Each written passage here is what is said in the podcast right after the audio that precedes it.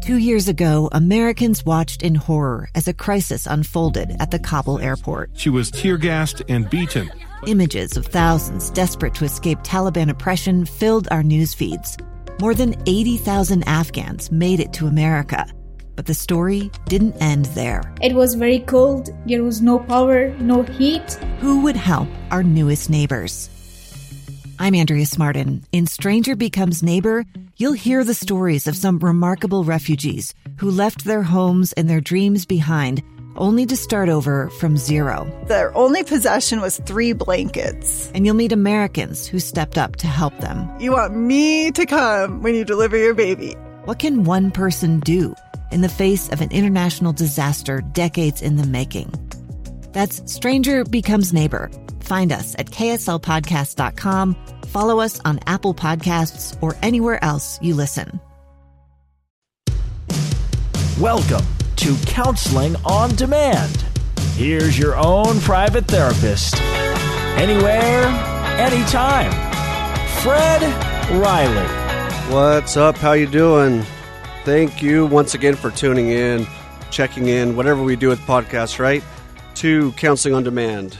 Counseling on Demand. Here we talk about issues related to mental health and maybe even issues in the community and the world around that uh, contribute to our mental health as well. So today, what we're going to be talking about is the in-betweeners. I call them the in-betweeners. In-betweeners, are you an in-betweener?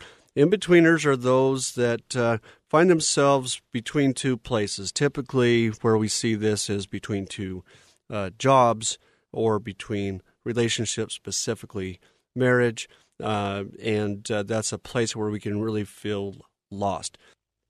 In betweeners can also refer to relationships, marriages, all those things, right? Um, moving from one city to a next, one friendship to another. Um, it could also refer to, like I mentioned, to uh, after high school, right? Uh, many people that I see, they're they're coming in and they're just moving away from this place where the adult world told them what to do, and now the adult world is wondering why they can't make decisions. They're in betweeners. So the in-betweeners I want to talk about today would be those that maybe you know, maybe this is for you yourself. I'm going to talk about those in-betweeners when it comes from the ending primarily of a marriage and headed towards a new relationship.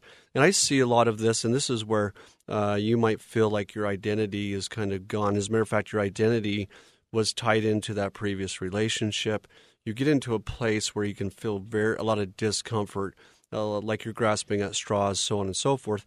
And this is where we have a tendency to go into what people might call a rebound or very quick relationships um, in hopes to ease that comfort. And the idea is that it may ease that discomfort, but we're moving right back into the relationship that we just left. Time after time after time, that I work with people that are in their second, third marriage, right? And you've heard this, maybe you've experienced it yourself. You find yourself saying, Hey, I married the same person. Well, the in betweener place, that stage in between the relationship, is actually my favorite place to be, not personally, right? But my favorite place for clients to be. It's a great time to regroup.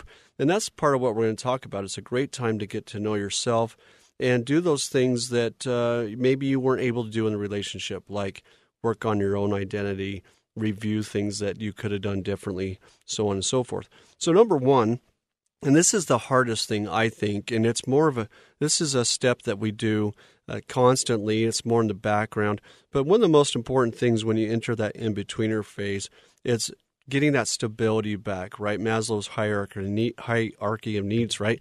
Getting uh, a place to stay, getting more into a financial uh, place of stability, so on and so forth getting those primary needs uh, built in the best that you can is absolutely important.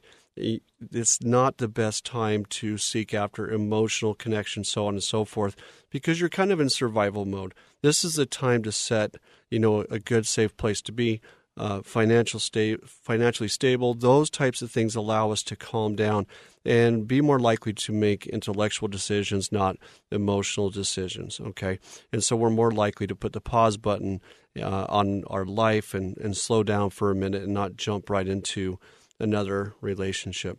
In betweeners, this is a great time for you to go into a place of self discovery.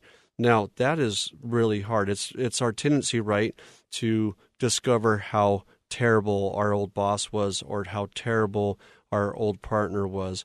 But that's not going to take us where we need to go.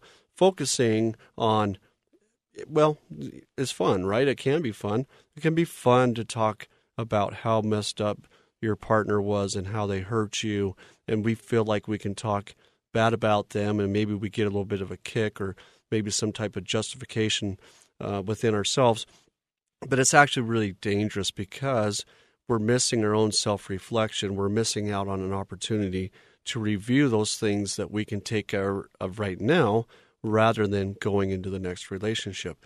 So, we're going to take a minute to take a break. And when we come back, we're going to talk a little bit more specifically about using this in betweener time as a time to pursue self discovery.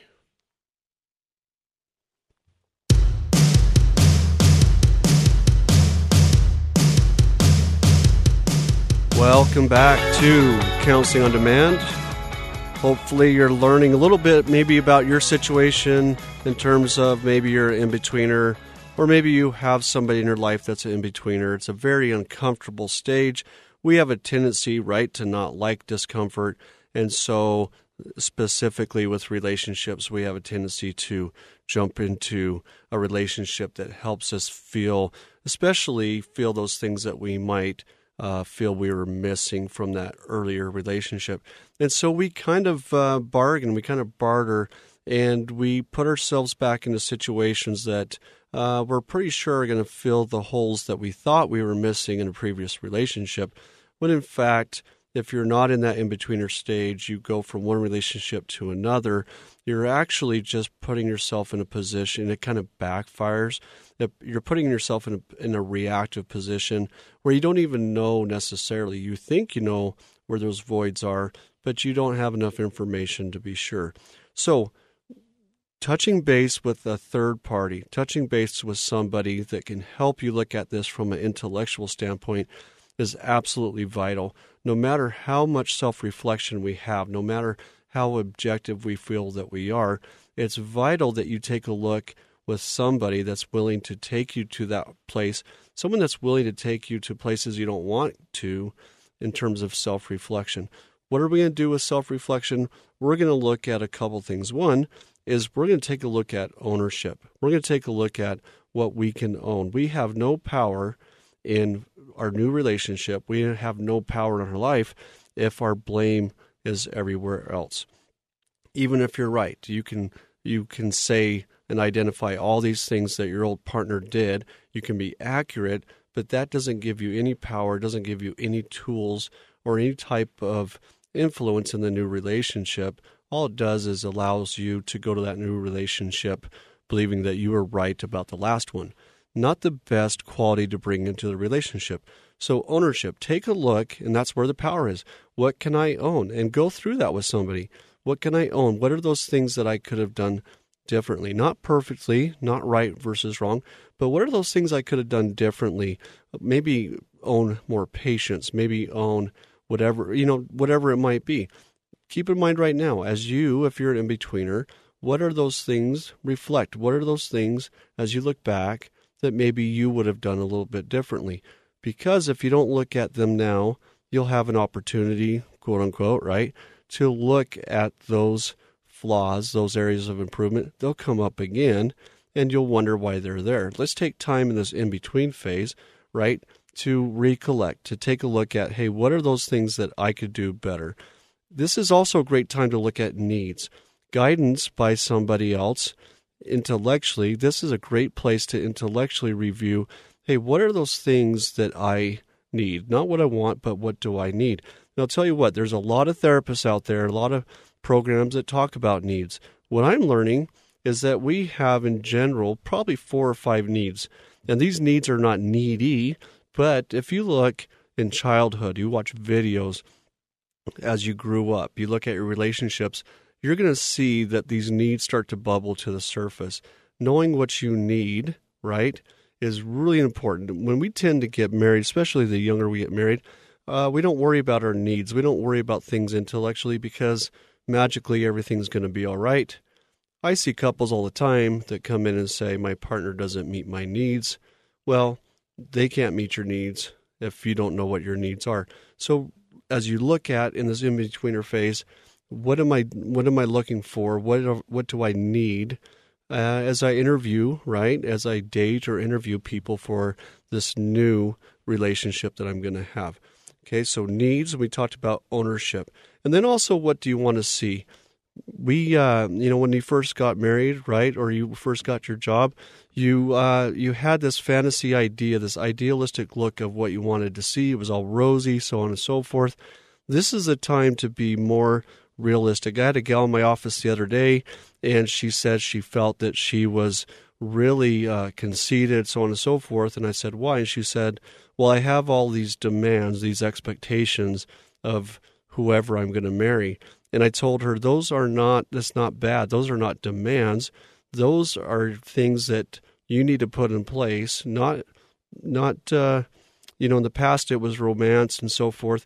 Now you you need to be in a position where you can say romance and so on and so forth is good, but it's very okay to say I need to find somebody that matches up with these expectations. It's very okay. In fact, as you know your expectations of the relationship, that helps you find others that match those expectations too, because after all, they have those as well. And maybe we do a podcast on that completely because that can be very complicated and uh, a lot involved there. So, identify what are those things that are important to you? What are your expectations in terms of what the relationship looks like, what the dialogue looks like, the communication looks like? Know those things. Discover yourself a little bit more in terms of what you want, what you need, and what makes that relationship work. You understanding that will put you in a position where you can identify those things with somebody else that's identified those needs as well. So these are just a few things to keep in mind as an in betweener. This is a great time to take a pause, at least a year is what I say. As a matter of fact, sometimes it's not until the end of that first year that we start to discover and think about the things we need to look at between relationships. Thank you so much for listening to today's podcast. Listen, uh, leave, leave us a rating and a review. Let us know how we're doing, and uh, we'd love to get that feedback from you. And if you want to know more about what I talked about today, please feel free to get online at gettingbacktolife.com for more information to get a hold of us. And as always, please remember you get to choose who's in your life.